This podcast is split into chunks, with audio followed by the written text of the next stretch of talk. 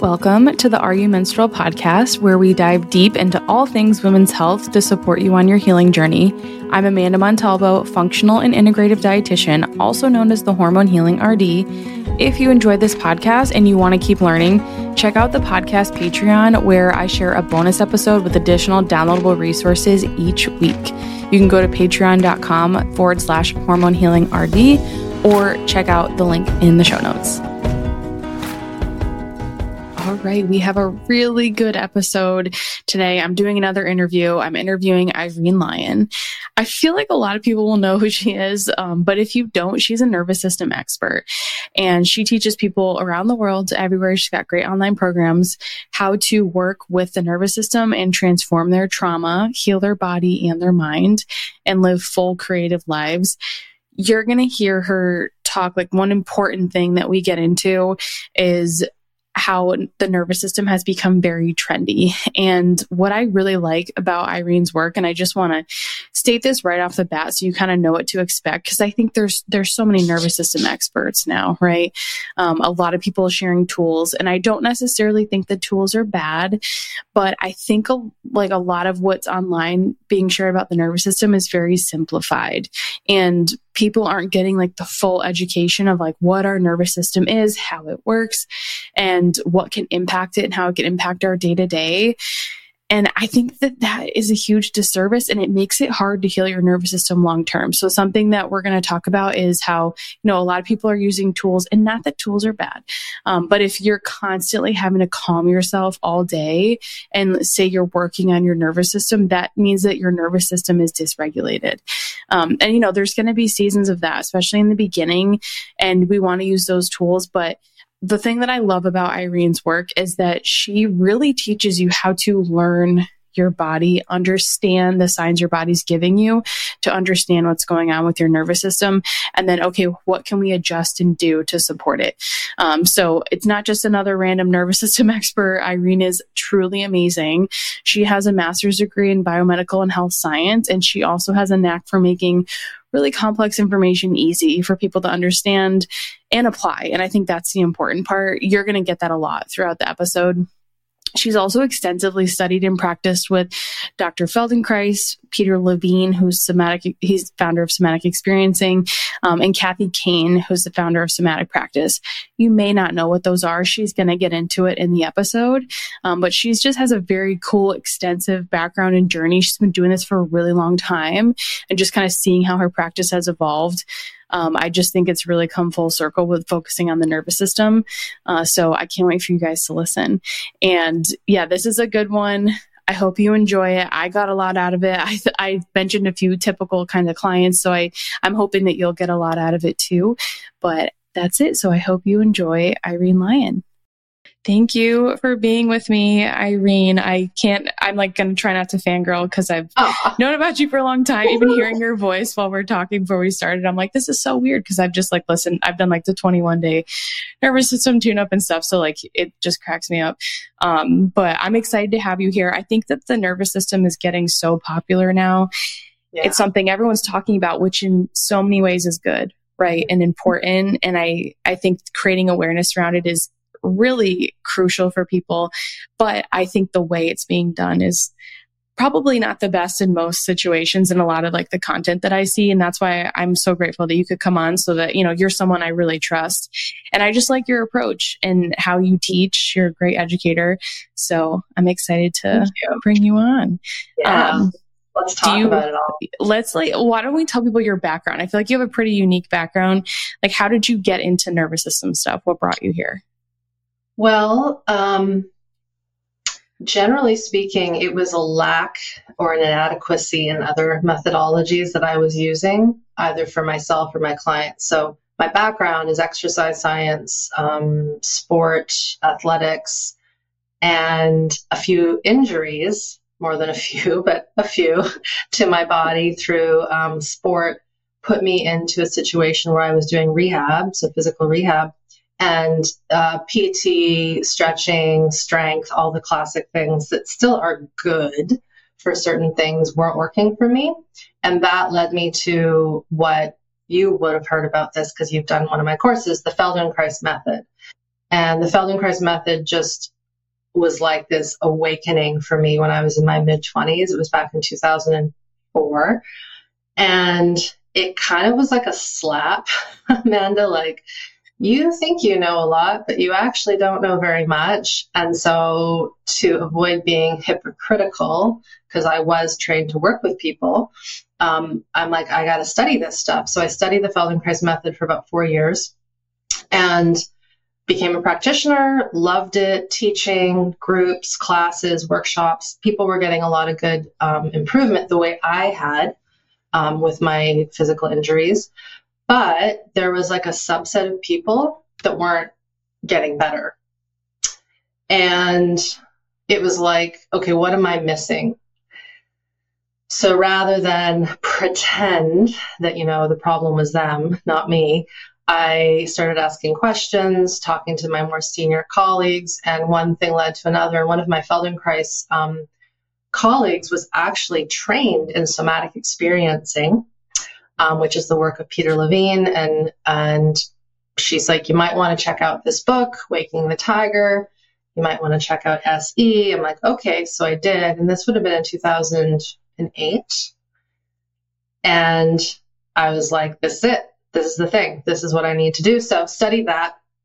Uh, again, that is something that was ongoing from 08 to really 2015 ish with classes, courses. Um, one of the things you had asked me, Amanda, in our pre questions was what is somatic therapy? So I'll just say it right now. There's yeah. really no definition because right now, um, these methodologies are so new, right? We don't realize how long medicine has been around, right?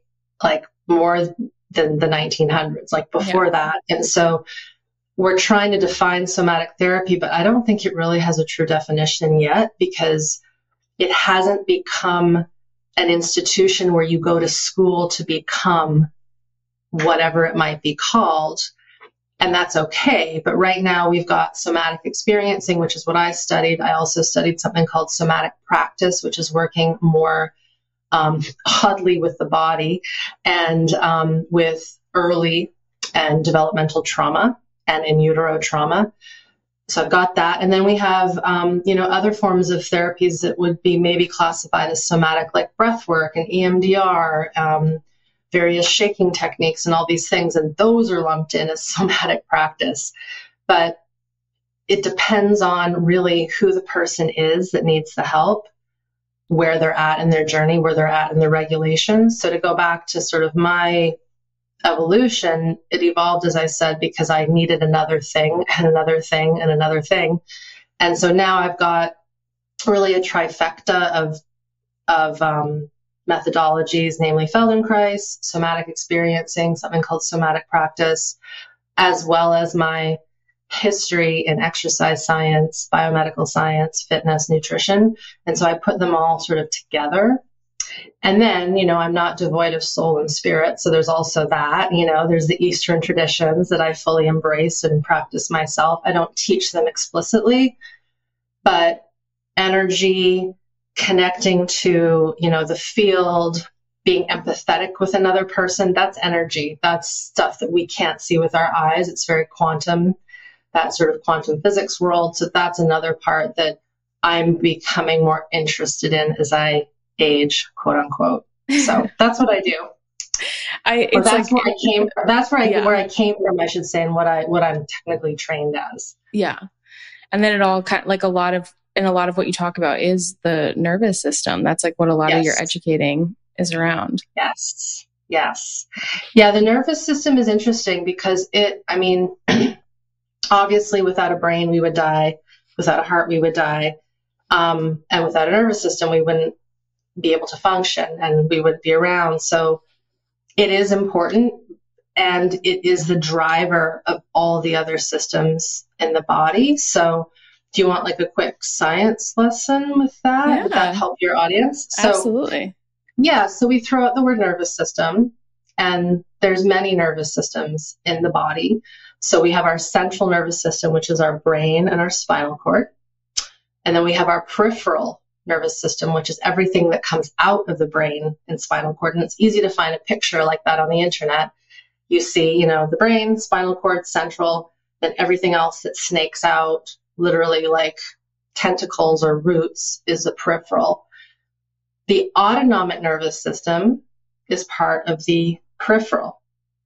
And that's often, I think, what people talk about when they say I'm working with the nervous system. Yeah. Does that make sense? Yeah. Yeah.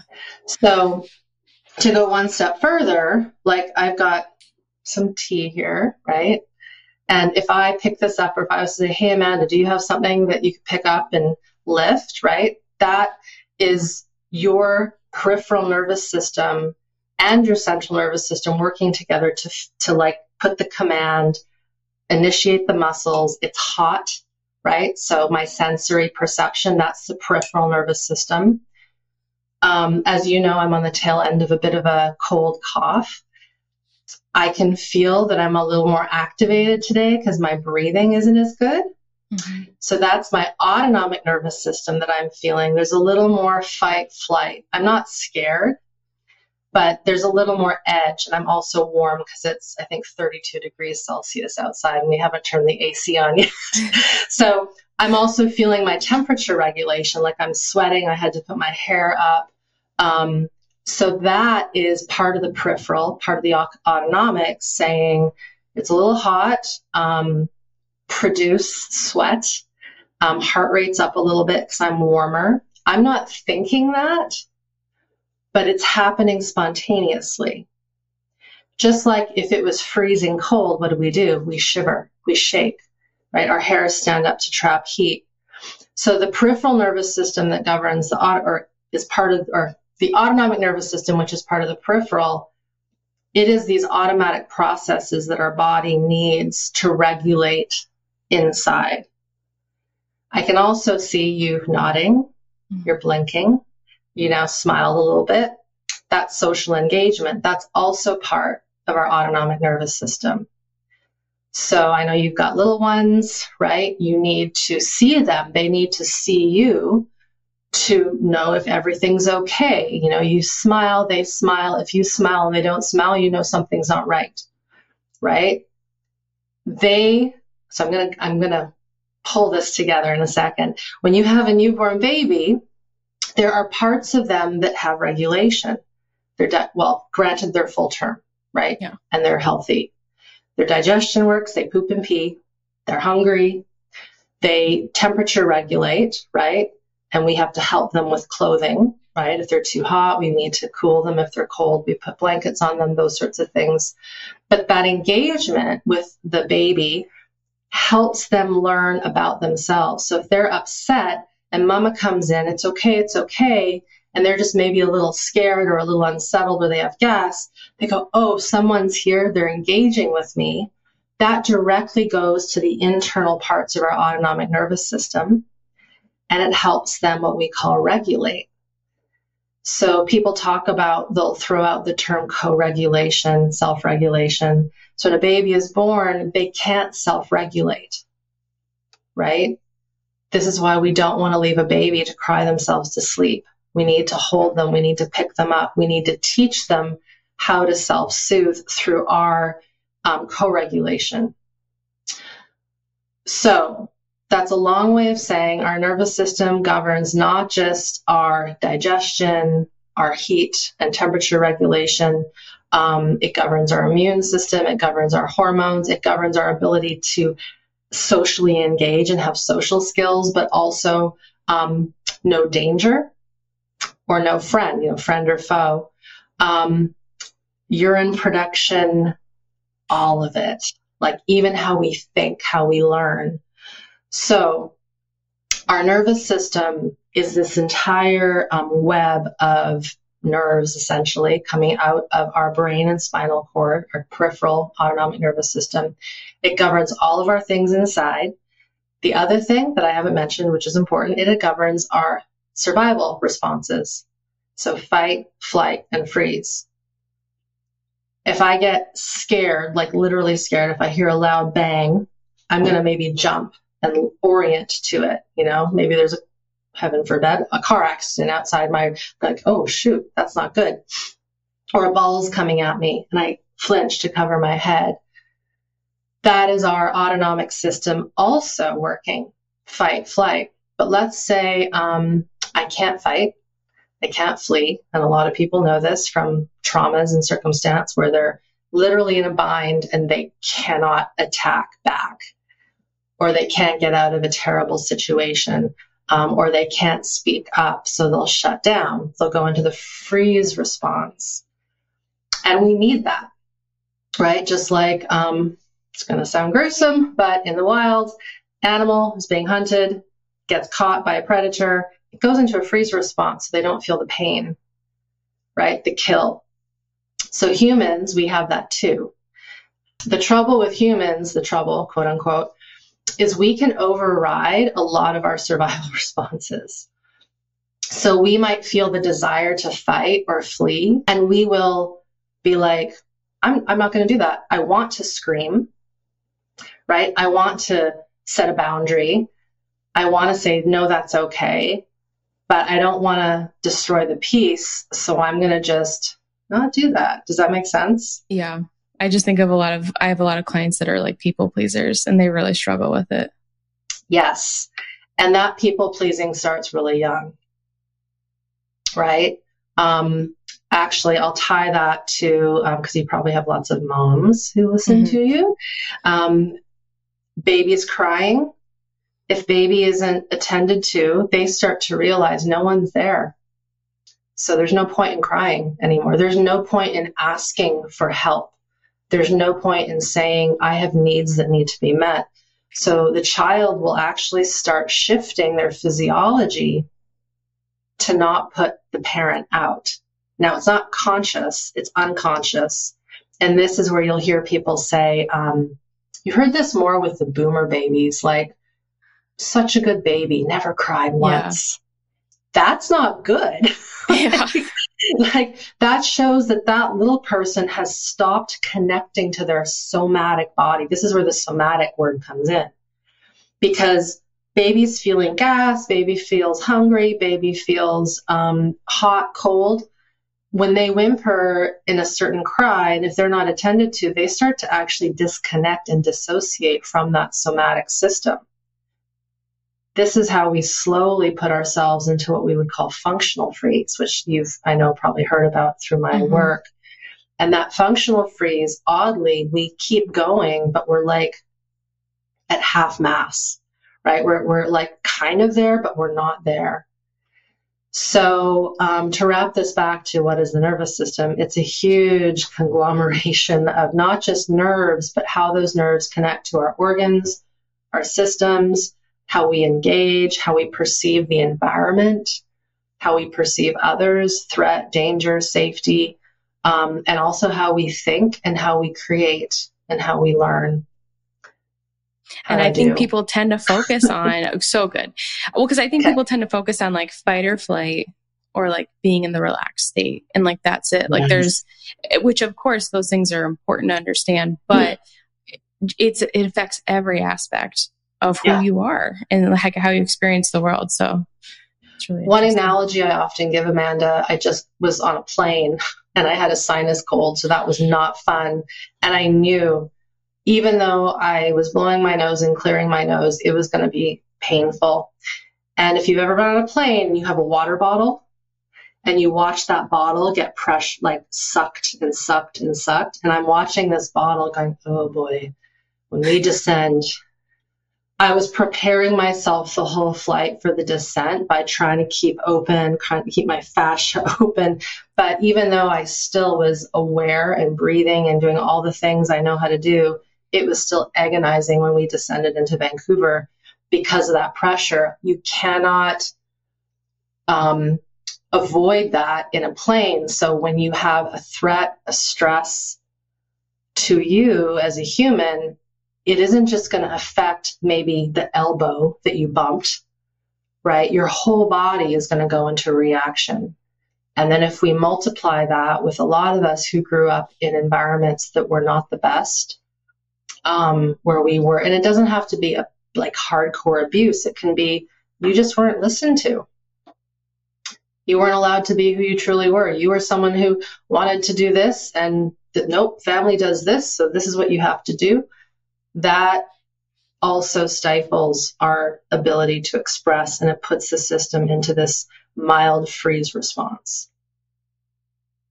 I think people don't fully understand that either. Like if they, it's like if I haven't had like a big, huge traumatic yeah. experience, then it's like, oh, like this wouldn't necessarily affect me and be for me. And I feel like that is like the, the perfect segue to go into like, okay, so we have this nervous system. Hopefully, people have a better understanding of how it works and affects all the functions in our body and how we interact with people, learn all those things. What can it look like if that is out of balance? Like, what yeah. are some common signs that you tend to see? Great question. And that leads me to what I forgot to mention in a perfect way. So, if you think about that analogy of the water bottle that's just squeezed, right? so if you have a human system that is in fight, flight, freeze. And I haven't met anyone, Amanda, that doesn't have some version of that in the Western world. Some people are maybe more on the fight, flight. Some people are more on the freeze. I was like, like gold Olympic medal freezer. Like that was my thing. My husband, who I talk about a lot and we're colleagues, he was, he didn't have a lot of freeze. He was more activated his whole childhood. But what happens is when we have this pressure on the system, remember how I said the autonomic nervous system also governs the digestion, the temperature regulation? I forgot to also mention the cardiovascular system, respiration, urinary, reproductive, all these things. When the body is co opted to fight, flight, freeze, it kind of forgets to take care of the other systems and it doesn't forget like i guess you could say it has a consciousness but it's like we are more worried about putting out the fire. It's like if you have a house that's on fire you're probably not going to dust. Yeah. Right? You're not going to do you're not going to do the upkeep of dusting doing the laundry picking up clothes making sure the refrigerator has fresh food in it. You're not going to worry about the crumbs under the counter. You're going to worry about the fire that's on. And so if the system has even an ounce of survival stress that's always there running the show, the digestion is going to be, hmm, we're not going to work so much at keeping it nice and regulated because we got this fire over here. Or hmm, hormones, not so important because we're like, our system thinks that we're dying, you know, or fires on, survival, no way you can learn today or concentrate on reading a book or get your tasks done or be interested in finding a mate or interested in reaching out to your best friend who you know needs to talk to you because you're in so much survival. So the ripple effect of what we would call dysregulation, so stored survival stress at the autonomic nervous system level, is a whole plethora of things in the body. It could be digestion is one of the key ones because yeah. it is such a huge system.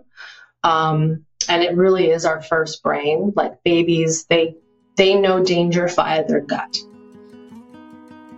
Thyroid health is essential for healthy hormones, digestion, energy, and more. Our thyroid is so important because it sets the metabolic pace of our body, which controls how every single system functions. Whether you think you may have some thyroid dysfunction going on based on symptoms you may have, or have a confirmed diagnosis, chances are you haven't been given the best tools to address your thyroid health. I've been there. Thyroid is a big part of my health journey and something I've been optimizing for the last decade. I'm very passionate about this topic, which is why I created a free thyroid training that walks you through how to assess thyroid health, all the labs, I do cover blood work and what the optimal ranges are. I just want to say that I think we have to look beyond blood work when it comes to assessing our thyroid health. That's why I also cover hair mineral testing, urine testing, and then basal body temperature, which is a measurement you can do at home to assess your thyroid health. I've had so many people reach out and say they can't believe that this training is free. I promise you won't be disappointed. I also cover nutrition tips for optimizing thyroid health. You can head to the link in the show notes notes or to my website, hormonehealingrd.com, to watch the training. There's just so much lacking when it comes to helpful info on thyroid health. So I'm really hoping that this training helps you and fills that gap. A five year old doesn't say to you, Mama, I'm, I don't like that man, or I don't like that woman, or I don't like school. They say, I have a tummy ache. Yep. I don't feel well. Right? They know. They know exactly what's going on through their gut. It's their sick. It's our sixth sense. We still have it as adults. We've just kind of most people have numbed it out. So the digestion is huge, but also reproduction, um, menstrual cycles. Mm-hmm.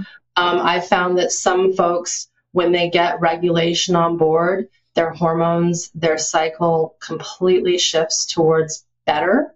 Mm-hmm. Um, for some people, um, I was someone where that actually wasn't so much the case. I needed to worry and work more on actual hormone stuff, even though yeah. I was regular. So everyone's different. Sometimes it's food, chemicals, that kind of thing. The other thing would be insomnia, trouble sleeping. I see so many sleep issues. Like, especially, you know, we do hair testing and like focus a lot on minerals with our clients. And your nervous system has such a big impact on your mineral status and vice versa, of course. And mm-hmm. a lot of the times when people are very depleted, because you know, they're more in that like they've been stressed for a super long time, yeah. probably in the freeze more yeah. type of state, depending on the person. They're terrible sleepers. Awful. Yeah. So many issues. Yeah. And what's interesting, I have two thoughts there. The mineral thing is interesting. I'm not an expert on minerals, but what I know is when you're under stress, you're using them more. Mm-hmm. Someone who doesn't think that they're stressed because they're more living in freeze, they don't realize how much energy they're taking to keep the fight flight at bay. Does mm-hmm. that make sense? Yeah. it's like you're you're like putting a tiger in a cage and never letting it out. Oh, Think about what happens. Really good analogy for that. Think about what happens in zoos. Breaks my heart. Right? There's a reason why those animals have skin problems. Mm-hmm. They don't look well. They're not where they should be. They're caged. They can't be their full animal self.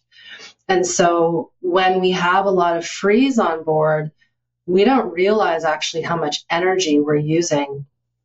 And um, this is where people will need uh, no, nothing against a cup of coffee here and there, but constant need for stimulation, mm-hmm. constant need for adrenaline.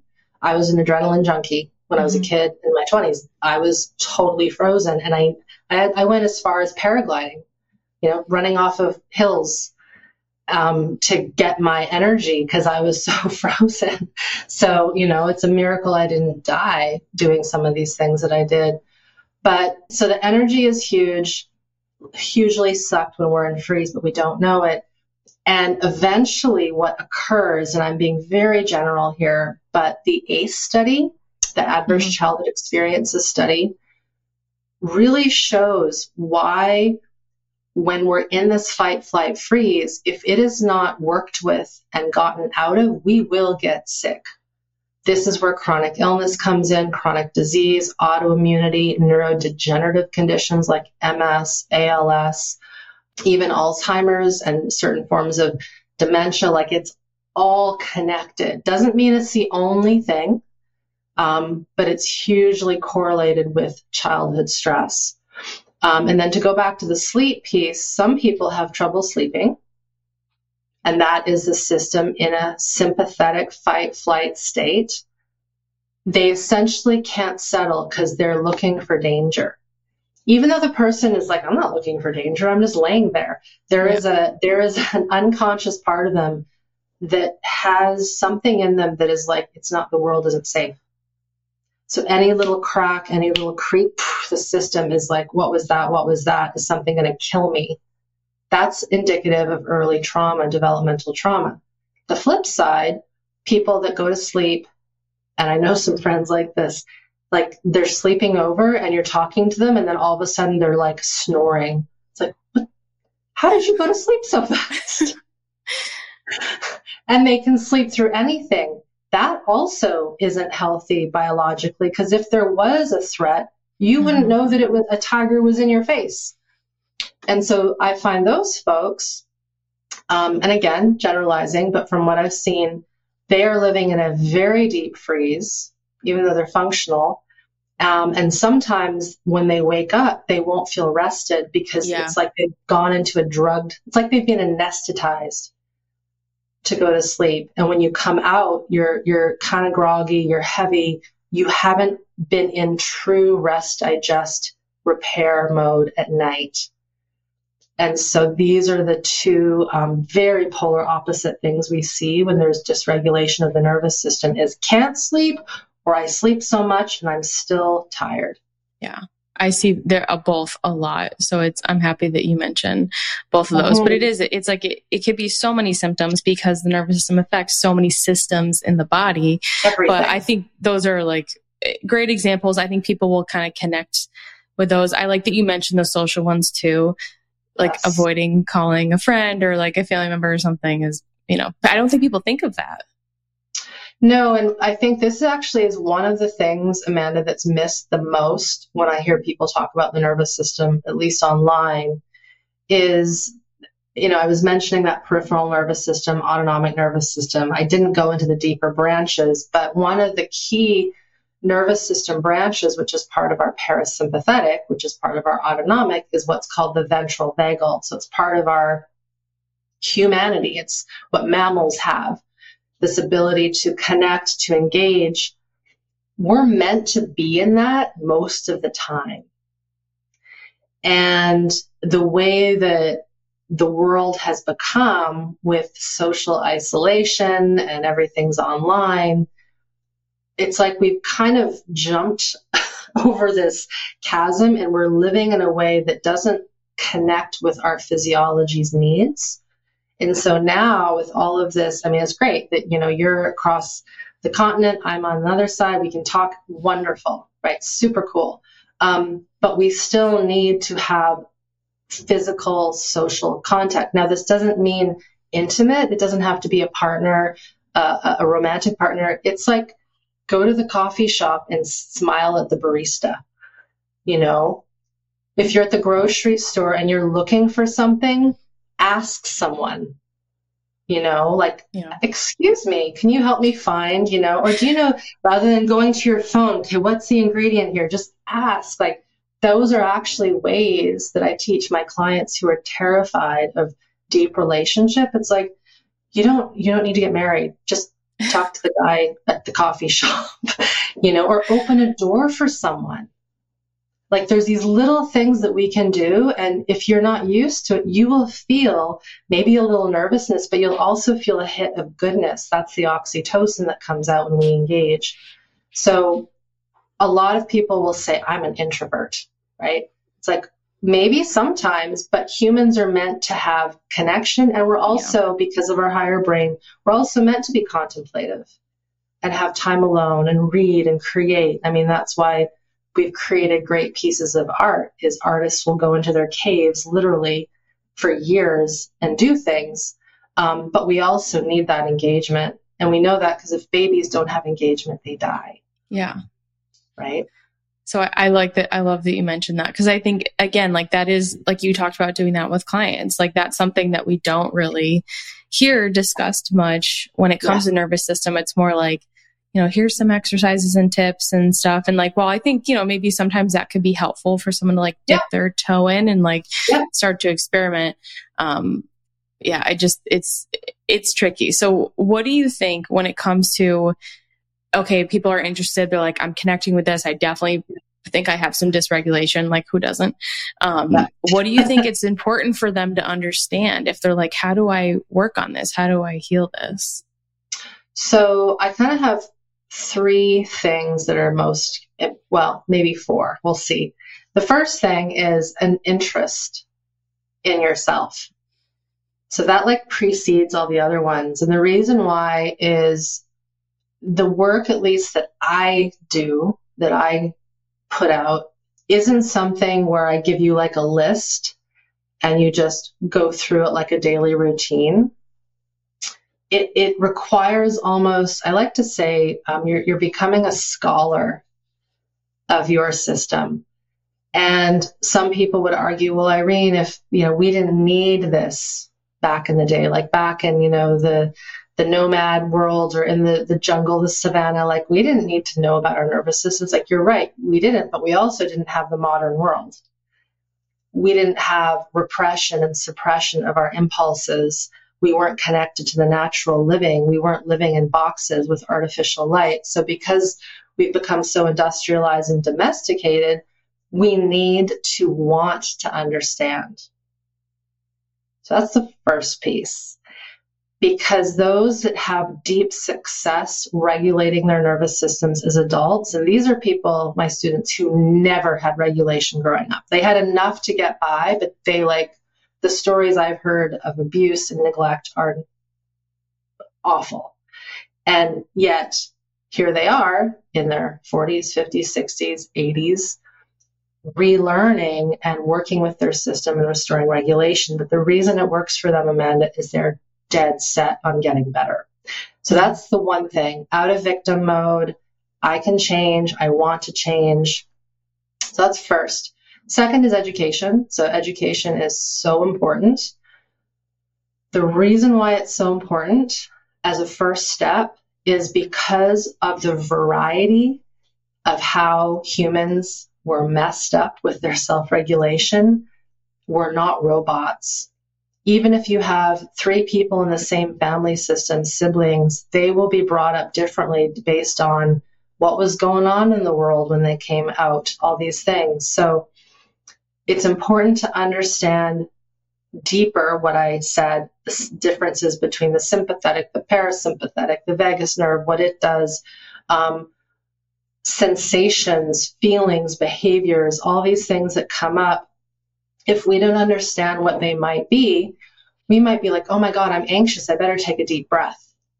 Well, sometimes anxiety is a sign that we actually have to scream or emote or take a nap or engage or ask for help. And so if we don't have that understanding that anxiety doesn't just mean something that has to be, say, calm down. And by the way, anxiety is essentially fight flight.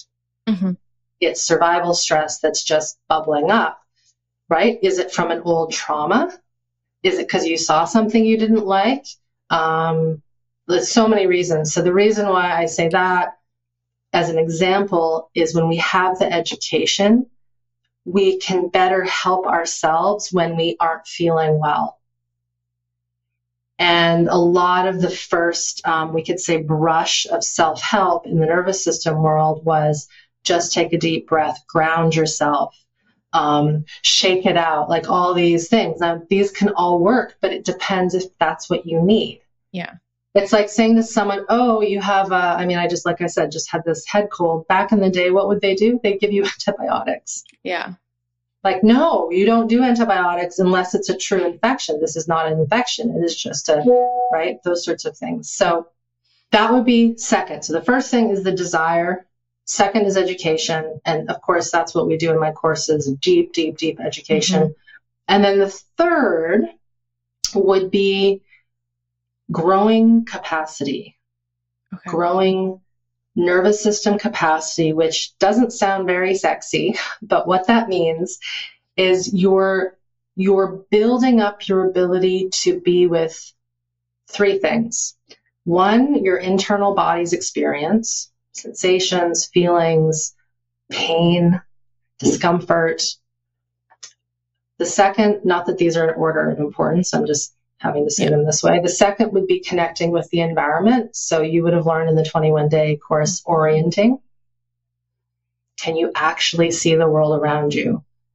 Can you see the trees? Can you see the sky? Can you see your plant?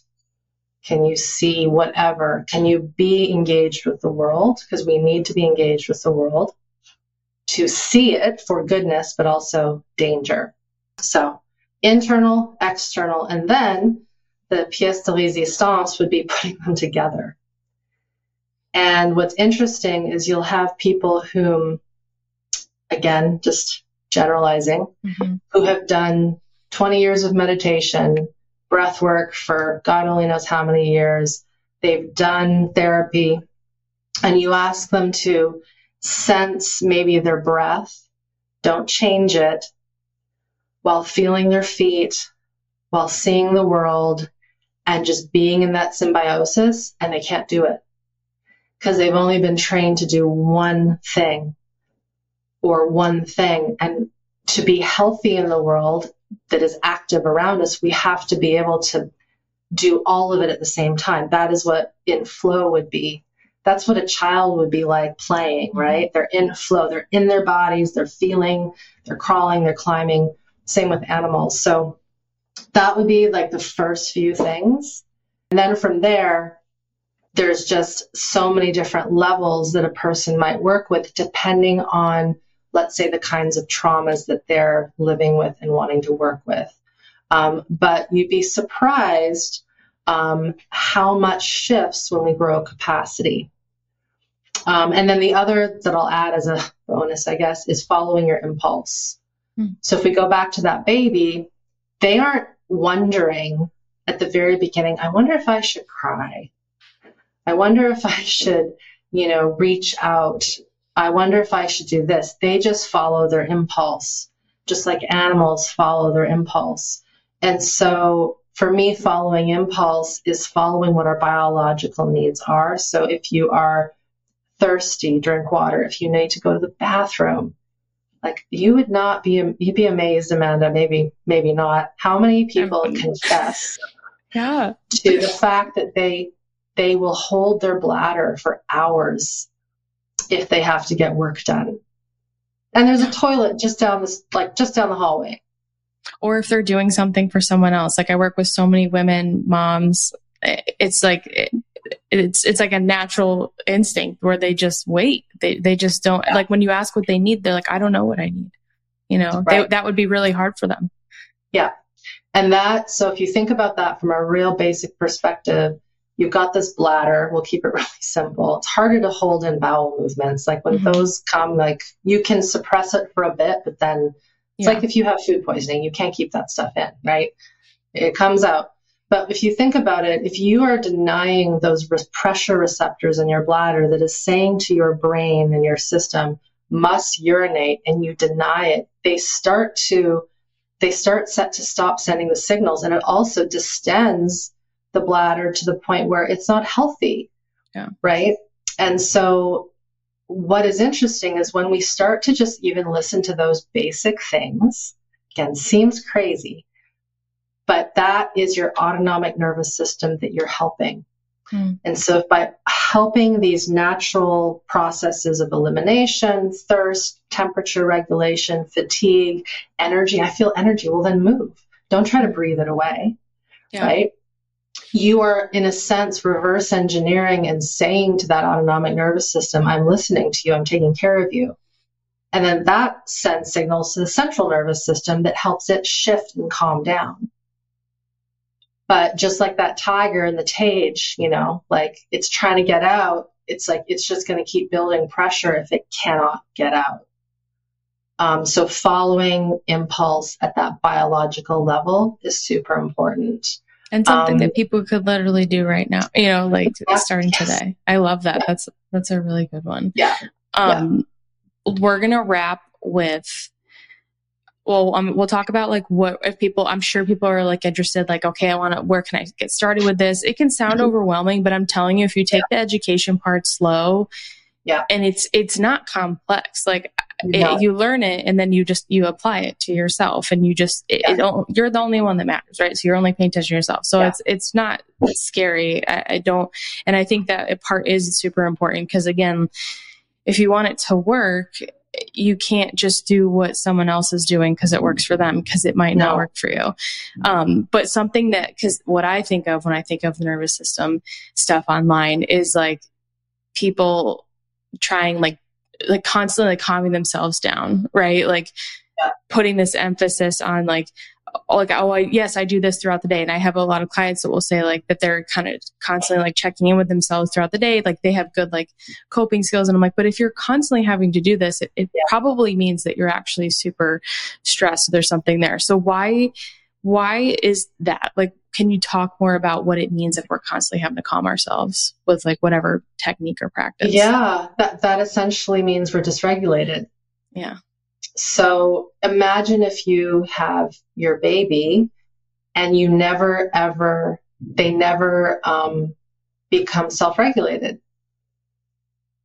I mean it, it's a real basic way of looking at it but that would mean you would always have an infant that's constantly needing soothing. So there's a point in time when a human is alive where they need that co-regulation to learn self-regulation so as an adult if we keep needing management strategies if we keep needing resources. Now, there's nothing wrong with having a strategy or a resource, nothing wrong. Mm-hmm.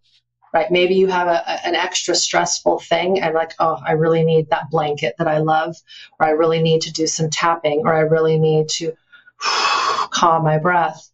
Fine. I always say to people, if you need a management strategy so you don't hit your kids, then breathe right? Like do the things so that you stay sane and you don't hurt yourself or other people.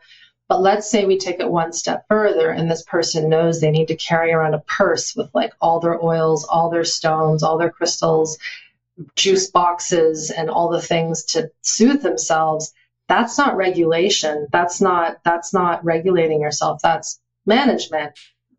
So what's happening there is the system is not able to self-regulate without a resource, without co-regulating with something external.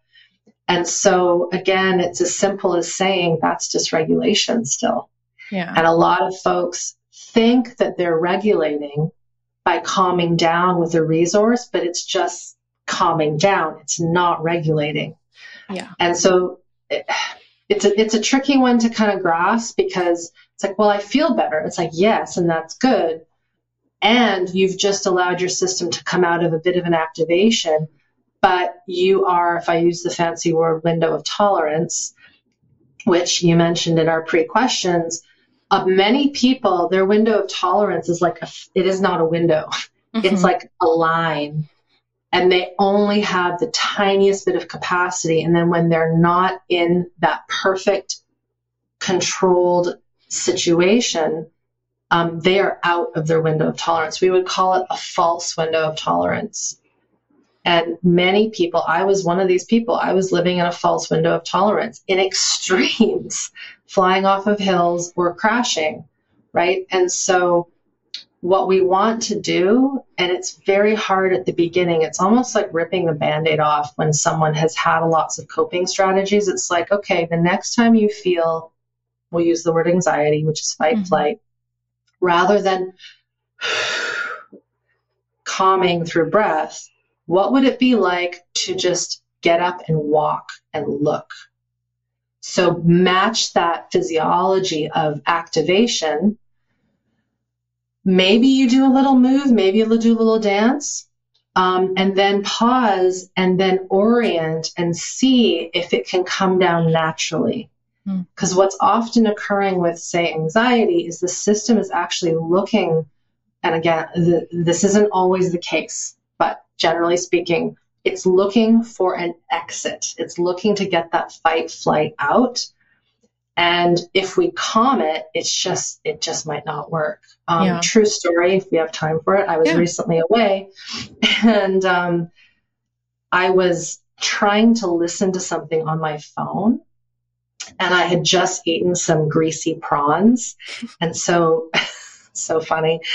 And so I'm like putting, trying to increase the volume, and my phone slipped out of my hand. It flew in the air and it fell on the stone. We were in this tiny little village in Croatia, people around us, outdoor seating, and it slammed onto the ground. And it was so loud that the woman behind me and myself included, we both startled. like it was, and and everybody was like, oh, and it was like a gunshot. I'm like, oh, I'm oh so sorry. And um, and the phone was fine, but it it spiked me. It actually put me into a bit of a, a sympathetic, which isn't like me because I'm no longer in freeze. If that had happened mm-hmm. five years ago, I'd be like, whatever, sorry, okay, whatever, yeah. no problems. But because I'm a little more raw right now, because I'm not in freeze, my heart just had a heyday with that. Mm. To the point where even towards the end of our dinner, I was feeling like I was maybe going to pass out because my heart wow. was still racing so I'm, I, you know, and it's funny how I should have known better. So we're walking, we went and st- sat on a stoop, my husband and I. like, okay, I think I feel better. And we started to walk. We wanted to get to the top of this cathedral to see the view. And I'm fairly fit. I'm like, I don't know if I can. Like, I was walking 10 steps and my heart was just mm-hmm. going nuts. So we got to another spot, another alley. My husband's sitting in front or standing in front of me, and I looked at him and I was just, I was like, ah, and I just pushed him. There's all this anger. Mm-hmm. I don't know what it was from, but I felt, I could, I felt it. So this is where being able to track your body is important. So I tracked this and I was like, ah, and he's like, oh, you don't need to calm down. You need to get mad. So I pushed him and then he gave me his arm. There's a technique that we use where you can squeeze a forearm mm-hmm. and you can actually squeeze your forearm really strong without hurting it, very different from the upper arm. Mm-hmm. So he just gave me his arm and I literally, I almost pushed him over. there was so much anger in me. It was probably something old.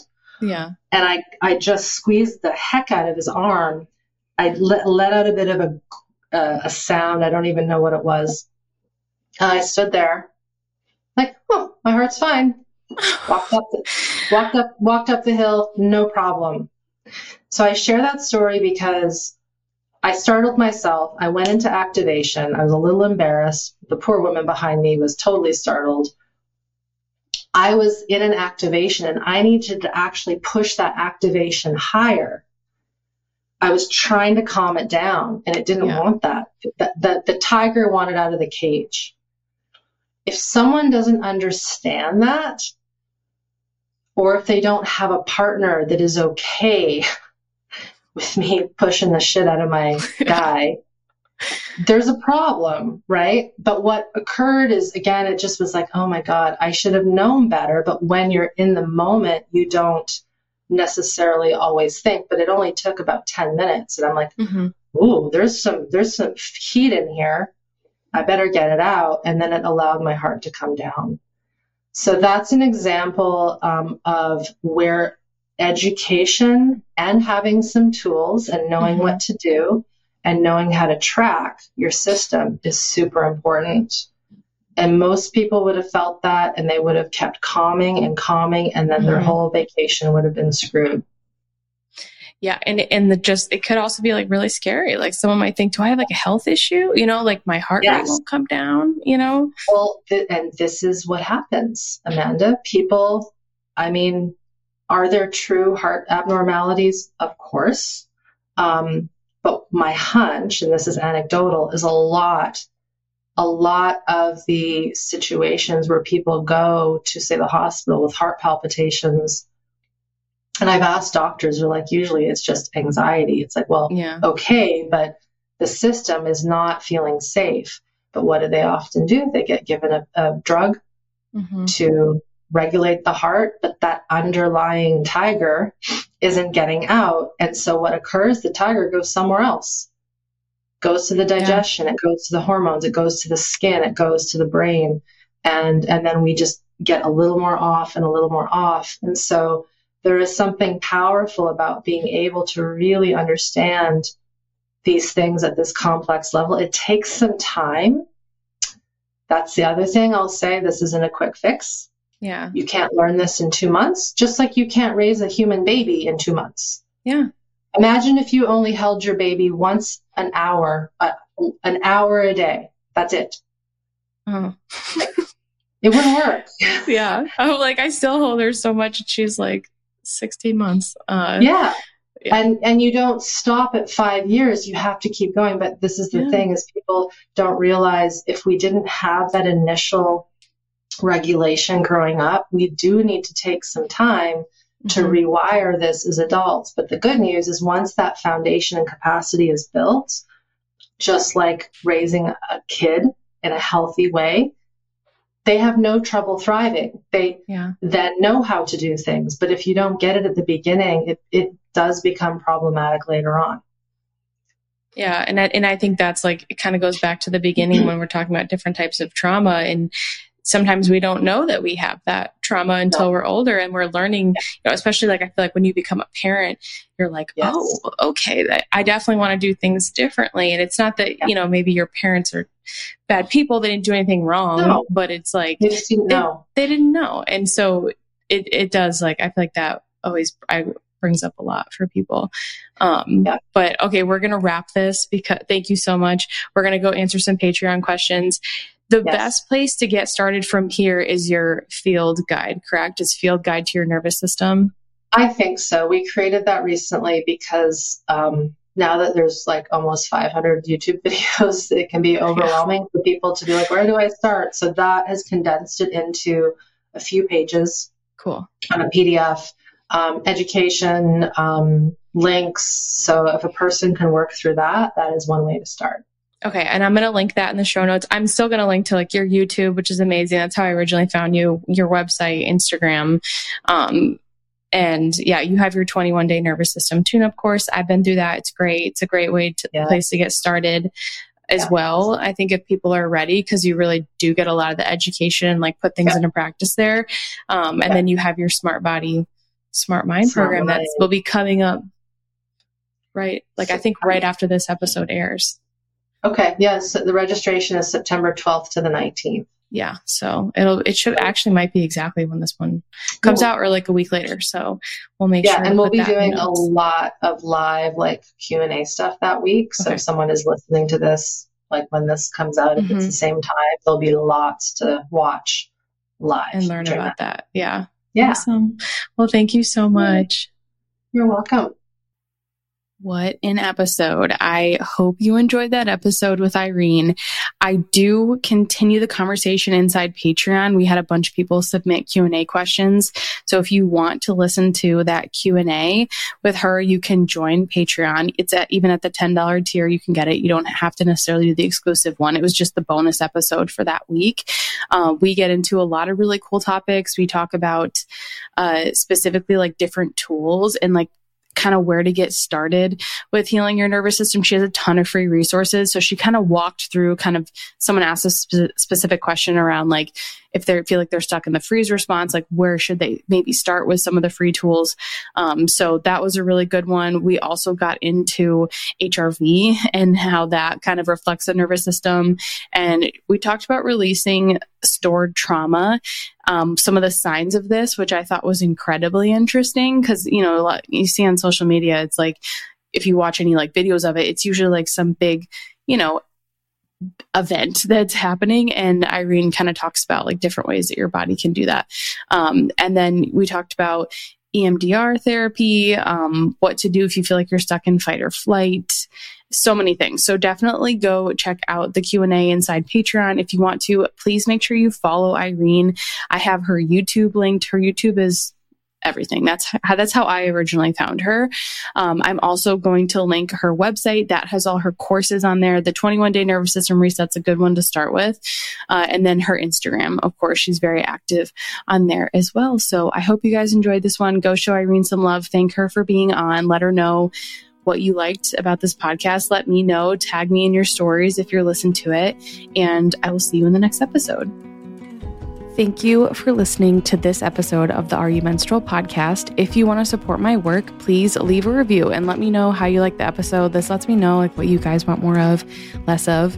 I read every single one and I appreciate them more than you know. If you want to keep learning, you can get access to the bonus episode and additional resources on patreon.com forward slash hormone healing RD. I'd love to have you in there. Thanks again, and I will see you in the next episode.